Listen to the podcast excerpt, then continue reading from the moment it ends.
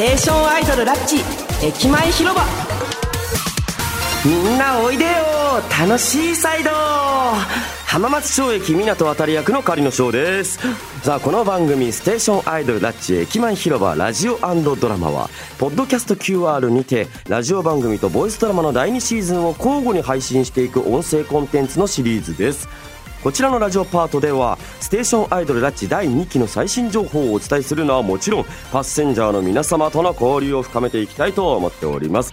さてあもう12月じゃないですか、はあ、もう1ヶ月切っちゃってるわけですね。2022年も。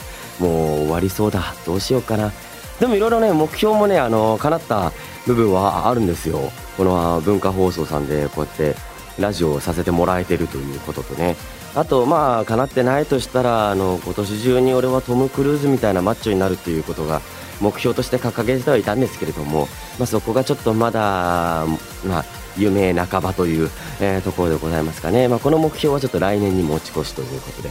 あとあのさっき、あのー、まあ、ツイッターとか見せてああそういえばそうだったと思ってたんですけどこのユニット名の由来のサイドストーリーが今ホームページで見れるんですよね。これはなかなかあのあそうだったんだってあの面白い発見がいっぱいあると思いますので皆様よかったらぜひそちらもチェックしてみてください。さあということで始めてまいりましょう。パッセンジャーの皆様お乗り遅れのなきようご注意ください。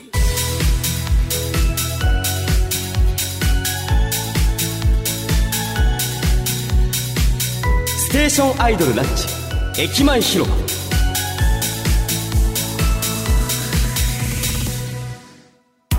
さてまずはボイスドラマのお話からしていきましょう。11月29日にはステーションアイドルラッチボイスドラマシーズン2の第10話歌うことが好きなんだが配信されました。皆さんお聞きいただけましたでしょうか？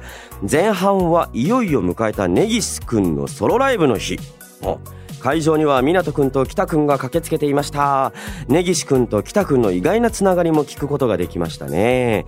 根岸くんが自分の決意をパッセンジャーに語りかけるシーン。胸に響きましたよ。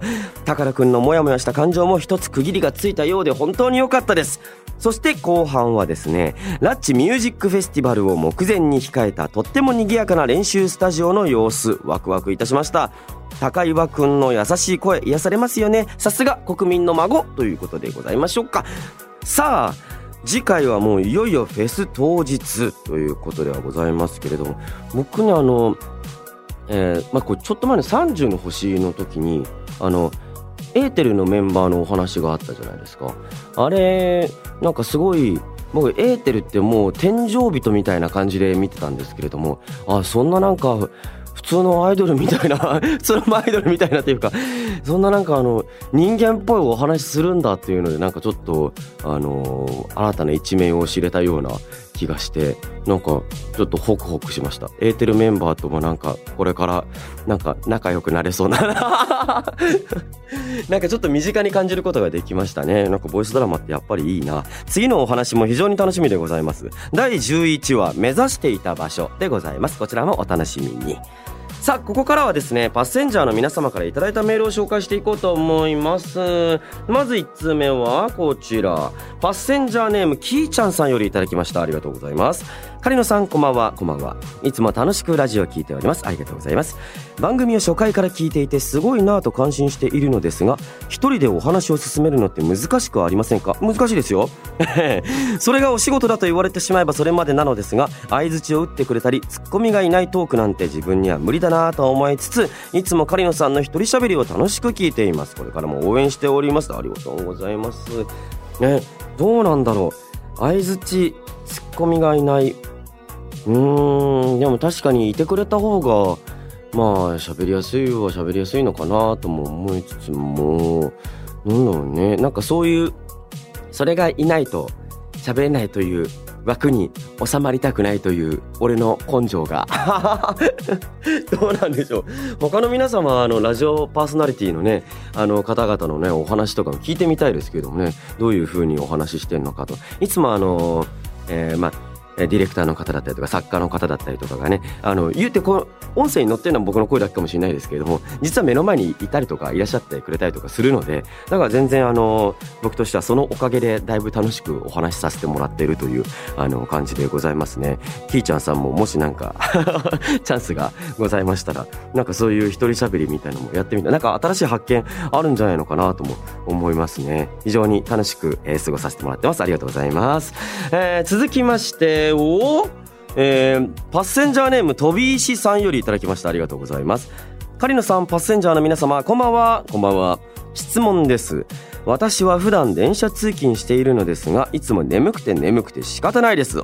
そうですね。朝早いのかなきっと、ね、朝やる気を出すためにおすすめの楽曲ってあったりしますか？お本当に最近ラッチに出会ったと。いうこともありラッチの曲も知っていきたいのでラッチの曲でおすすめがあると嬉しいです。おうーん、ナッチの曲、ちょっとなんかあの、手前味噌ですけれども、まあやっぱり手っ張れたいですかね。うん、多分これからなんか働くよっていうこのなんか社会人の方にも刺さる、まあ、歌詞の内容と元気になるソングという、うん、点でもまあやっぱ出っ張れたいですかね。だって頑張り日本ですよ。えー、しかもその次は世界中にピースですよ。ワールドワイドに広がっておりますからね。やっぱ自分の気持ちを、やっぱこっから、これからはというかもう今はもうそうですけどもね、国際的にね、あの、活躍の場を広げていかないといけない時代ですからね。えー、まずはジャパンのとこからね、あの、頑張り日本っていうとこから始まりまして、こう日本をね、こう、あの、視野に、こう、バッと収まったなと思ったら、じゃあもう今度はもう世界中に、えー、広げていこうという、なんかそんな、あの、気概にさせてくれるパワーがあればきっと朝から乗り切れるんじゃないのかなと思いますけれどもね。他にもね、やっぱね、すごい素敵な曲あったりとかしますからね。なんかあの、なんだろうな。えー、これからちょっと偉い人に会うとか、あの、そういう時はなんかちょっとな、なんつうの？もし、ちょっとね、僕とかはそうなんですけど、あの、ちょっと幼いマインドの持ち主なんで、あの、ちょっと今日は大人っぽくいこうかなみたいな。っていう時は、なんか、なんつうの？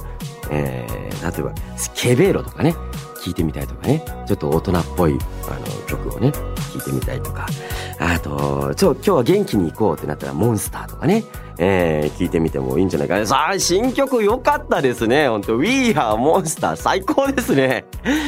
いやいいな。なんか、2曲、1曲目も、あのー、素晴らしかったんですけど、どのユニットも。2曲目さらにみんな、あの、自分たちの持ち味を発揮しつつ更新していくっていうのが、もう、それがもうすごいなと思って、もしまたライブとかやる機会があったら非常に楽しみなんですけれどもね。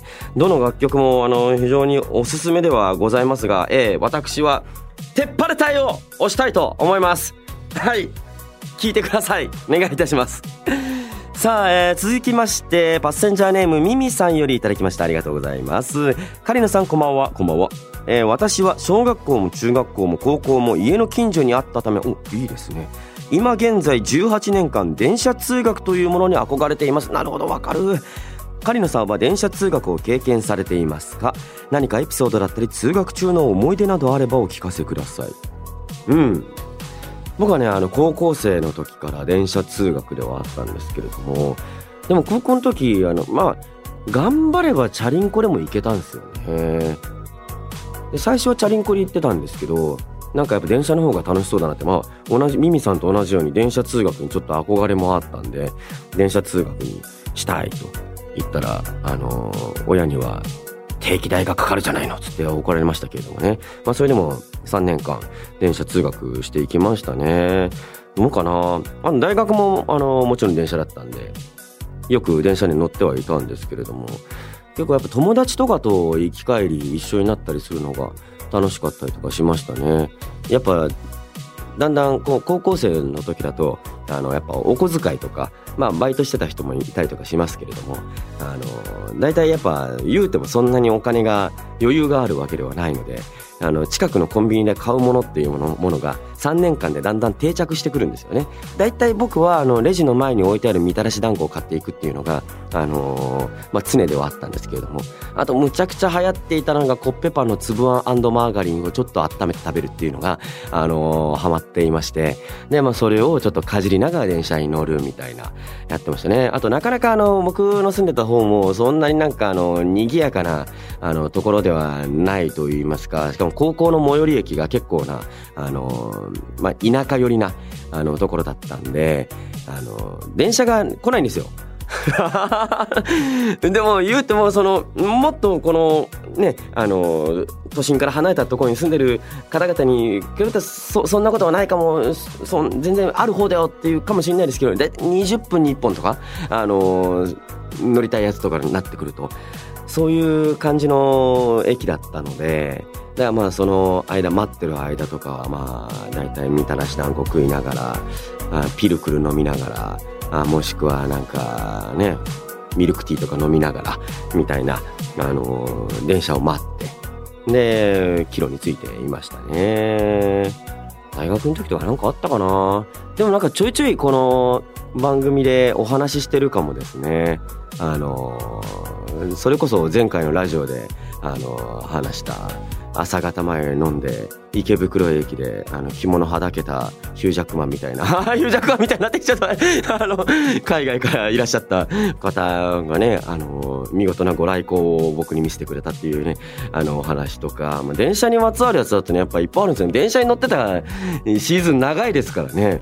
もうずっと高校の時からだからもうそれこそ16とかえ高校ってそうですよね。そんぐらいですよね。だからもう17もう電車に日々乗って通学通勤する方があの長くなりましたからね。自分の人生の中で半分以上を占めているので。いろいろあったな定期なくしちゃったりとかスマホなくしちゃったりとか。あ忘れ物も結構しましたね。ああと最近ないんだけどあの網棚にあのジャンプを置いていく人減りましたよね。本当にいないんですよ。あの網棚に置いてあるジャンプモーニングマガジンサンデーイブニングあれをこのパッと取って読んであのありがとうございましたってまた網棚に戻すっていうのがもうどれだけの青春だったか。あれで本当にあれはね社会を一つ回していたと思うんですよね。もうあのやっぱその働いていらっしゃってお金にこの余裕のある大人の方がこの毎週の週刊のジャンプ週刊の雑誌をこう買って置いてってそれを学生の僕らが「ああラッキー!」っつってでパッと読んで今週の読んでまた戻してみたいなあれあの文化やっぱ電子になっちゃってちょっとなくなっちゃいましたよね今網棚になんか物が載ってることないですもんいやーあれよかった。あれのおかげでいろんな読めましたからね。本当に。あとなんだろうな、昔あったけれどもとか、今ないものみたいな、もしかしたらそういうの結構あるかもしれないですよね。電車に乗ってて、まあ、車両もここ数年で、まあ、すごい新しい車両もすごい増えましたし、なんか、なんだろう、たまに、あの、そういう山手線とかでもすごいな何このハイテクなのみたいなあるじゃないですか。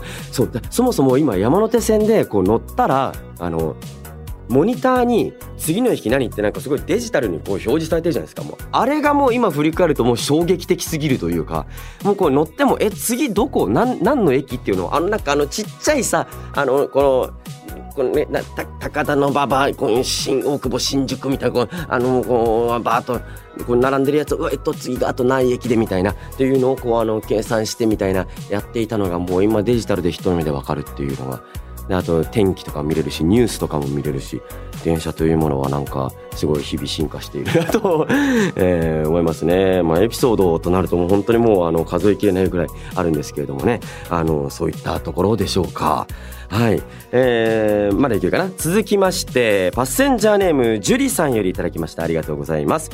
カリノさんこんばんは。こんばんは。はじめまして、はじめまして、はじめましてなんですね。はい。先日やってしまった失敗を聞いてください。はい、どうぞ。お得意先に挨拶へ行こうと手土産を持って山手線へ乗車。ほう。ラッチの曲を聴きながら山手線に浮かれながら下車。ほい。ルンルン気分で歩いているとあることに気づきます。あれ？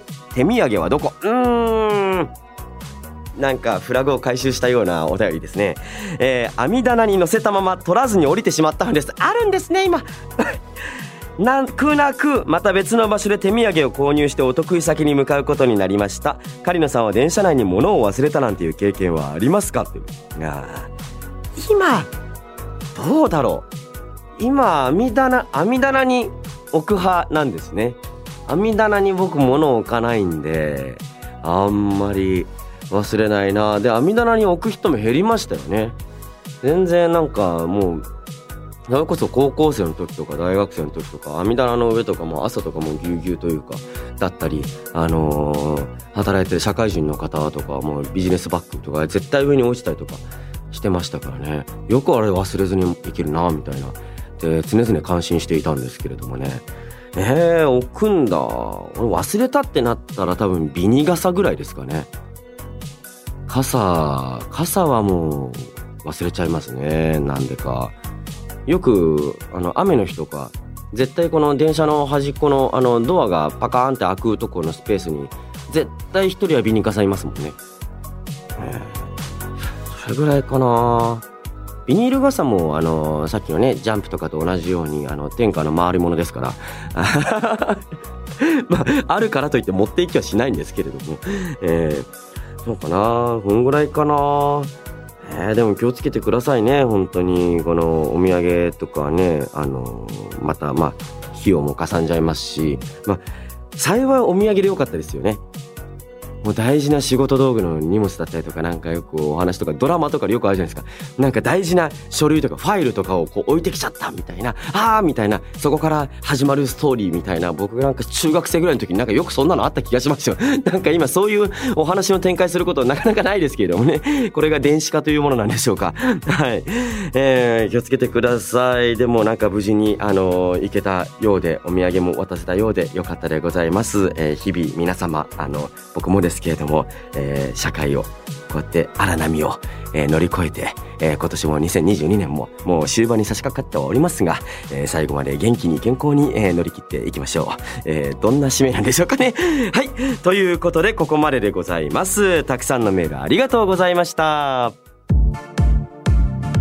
ステーションアイドルラッチ。駅前広場続いてのコーナーはこちらです後押しラッチ。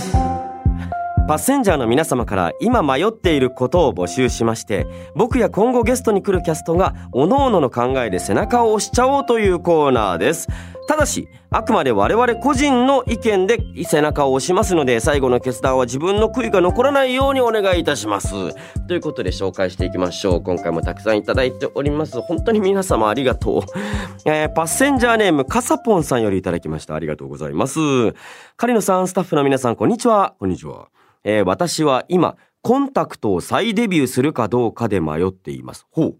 小学生の頃からメガネをかけており、もはやメガネは体の一部。メガネという相棒がいなければ私は何も見えません。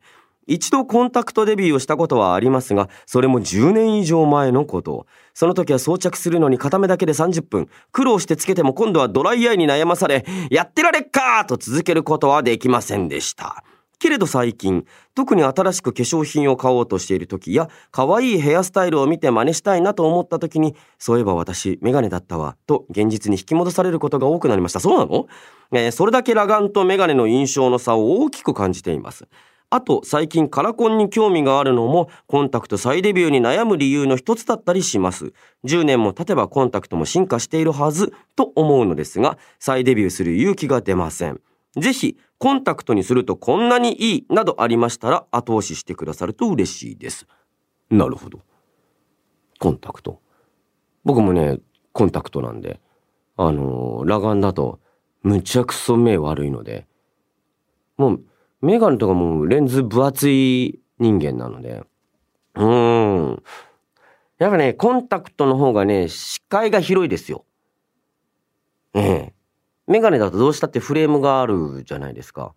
で、えっと、なんだろうな、まあ、目が大きく見えるとか、あの、目悪い人だと、メガネのレンズがやっぱ分厚いんで、それでやっぱちょっとちっちゃく見えちゃうんですよね。まあ最近なんかちょっと加工技術が上がってきてるみたいなので、なんか目がちっちゃく見えないレンズの作り方っていうものもなんかあるみたいなんですけど、それでもだいぶちょっとお値段がするみたいなので、なんかまあそれ、まあメガネがいいっていう方はまあそれでいいと思いますけど、コンタクトコンタクトいいんじゃないかな。でも、煩わしいことがあるとしたら、コンタクトを洗浄しないといけないということですかね。まあ、ソフト、ハードとありますけれども。あの、まあ、2ウィークとか、ワンマンスはあるのかな。どうなんでしょうね。僕はまあ、ワンデーなんですけど、でも洗うのがめんどくさいから、もうそのままペッペッて捨てちゃうみたいな、あの、方が楽でいいなっていうことで、ワンデーを。使ってはいるんですけれどもね。コンタクトはいいですよ。10年経ったらもう随分違うんじゃないですかね。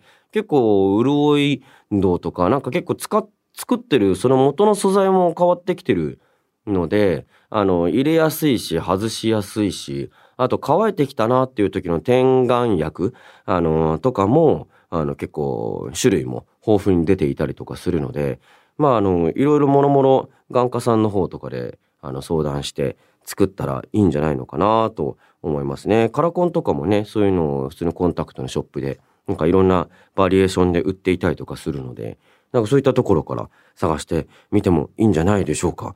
もしね、こうなんかメガネよりコンタクトの方が、なんか、まあ印象の差ね、を感じてるということであれば、あのー、コンタクトしてみてくださいよ。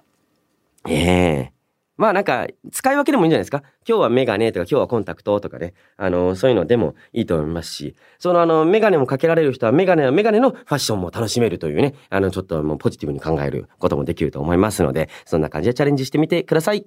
えー、パッセンジャーネーム、耳かきさんよりいただきました。ありがとうございます。カリノさんこんばんは、こんばんは。いつも楽しく拝聴しています。ありがとうございます。私が迷っているのは引っ越し先です。ほうほうほうほうほうほう。二択までは絞ったのですが、最後の最後で迷って決められません。ふん。一つは、駅徒歩2分、家賃6万円。ほう。築25年。ふんふん。ワンルームでマンションの5階、エレベーターなし。ほう。もう一つは、駅徒歩15分、家賃7万円。築3年。あ、いいですね。ワンルームでマンションの3階、エレベーターあり。おー、広さはほぼ一緒で設備も同じくらいです。狩野さんだったらどっちにしますか？うん。えこれ俺だったらって答えていいのかな？これ俺だったらもう、もう、もう、ば、ばっちりこう決まってるんだけど、ま、迷う必要あるぐらいの、駅徒歩15分の方ですね。駅徒歩10、駅徒歩15分家賃7万円、築3年。だって築3年だもん。築浅っていうところがもういいんじゃないですか？エレベーターありだし。で、駅徒歩2分って、あの、近くていいなって思ったりするじゃないですか。あのー、これ、近いのはいいことではあるんですよ。ギリギリ前に眠れるんですけれどもね。太ります。これマジで。俺あのー、一回引越して駅徒歩1分とかもう30秒ぐらいのところに引っ越した、あのー、ことがあったんですけども、まあいいお家だったんですけれどもね、あのー、もうこの家やめようって思ったきっかけが太ったからですよね。歩かなくなるんですよ。まあ、あの本人のね、努力次第というか工夫次第で、前の駅で降りてそこから歩いたりとかね、そういうことすればね、別にいいんですけれども、やっぱね、駅に近いっていうね、アドバンテージというのはね、人はどうしても甘えがちになってしまうんですよね。15分絶対に歩くっていう、やっぱ、そういう家の方が、強制される方が、俺はいいんじゃないのかなと思いますけどね。だいたい徒歩15分っていう距離だと2キロぐらいですか？うん、1.5とか6とかですよね。いや、そんぐらいね、歩く方がね、きっといいと思いますよ。往復30分じゃないですか。1日30分歩いた方が健康的にいいらしいですからね。えー、いかがでしょうか？どうかな？何もこっちだと思うけどな。えー、続きまして、パッセンジャーネーム、リリーさんよりいただきました。ありがとうございます。カリノさん、こんばんラッチ。あ、生み出しましたね。どうもこんばんラッチ。えちょうど後押しをお願いしたいことがあり、メールさせていただきました。はい。今年は3年ぶりに中学の同級生とクリスマス会をやることになりました。おー、すごいですね。おめでとうございます。それ自体は嬉しいのですが、その会では毎年みんなでプレゼントを持ち寄って交換会をするというのがお決まりだったので、当時はまだ高校生で18歳だったのが、開催を見送った2年間で20歳になったこともあり、昔よりちょっといいものをあげなきゃいけないのかなぁと悩んでいます。う高校の時のノリのままでいいのか、ちょっと大人っぽいノリでプレゼントを考えた方がいいのか、どちらだと思いますか？高校のノリです。はい。高校のノリでしょうね、これは。ええ、だって言うて2年ですよ。18から20歳つったって、ええ、まだまだ僕から見たらお子ちゃまですよ、そんな。なあ、そんなのね、背 伸びしてね、大人っぽいものを買おうだなんてね。なんだね、こんなもね、ちゃんちゃらおかしい。え こんなこと言っちゃっていいのかしら？いえ、いや、もう全然背伸びしなくたっていいんじゃないですか？ちょっといいものあげようとか、よりも、なんか楽しんでもらいたいなとか、なんかおもろいなとか、っていうのでもいいんじゃないのかなって思いますけどね。友達同士なんですし。ええー、うん。ということで僕はもう高校のノリというところで押させていただきます。はい。えー、ということで、えー、ここまででございますね。えー、皆様、えー、本当にたくさんのお便りありがとうございました。えー、今迷っていることがございましたら、ぜひ送ってきてください。以上、後押しラッチでした。ステーションアイドルラッチ。駅前広場。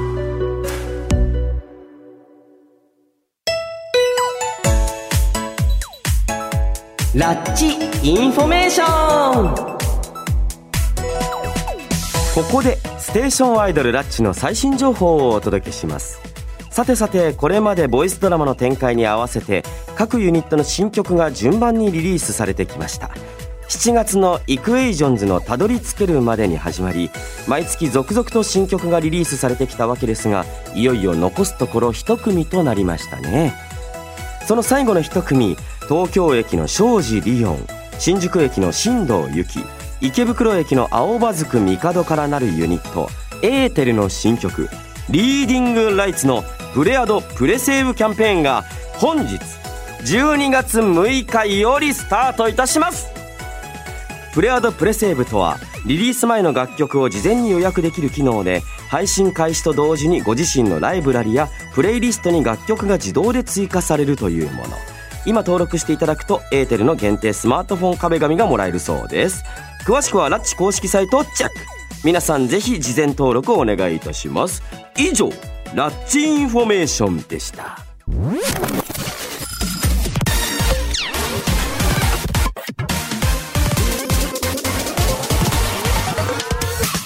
さあお送りしてまいりました。ステーションアイドルラッチ駅前広場ラジオドラマ。あっという間にお別れのお時間です。番組ではパッセンジャーの皆様からのメールをお待ちしています。アドレスはラッチアットマーク JOQR.net ラッチアットマーク JOQR.net ラッチのスペルは LATCH です。番組やボイスドラマの感想各コーナー宛てにどんどんメールをお送りください。よろしくお願いいたします。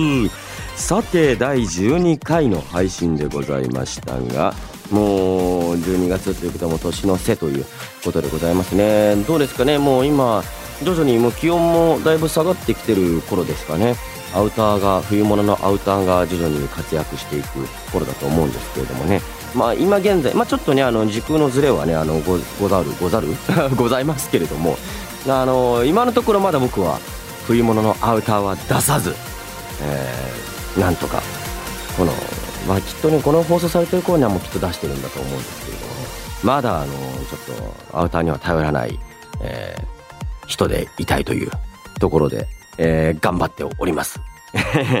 まあ、とはいえ、あのー、まあ、いろいろね、この流行り物ののね、あの、ものが、あの、ございますので、皆様健康にはくれぐれもお気をつけて、えー、今年いっぱい、まあ、クリスマスとかね、いろんな楽しい行事もね、ございますから、えー、楽しく過ごしていきましょう。そして元気に年を、来年をね、新しい年をね、迎えていきましょう。ということでこの辺でお別れとなります。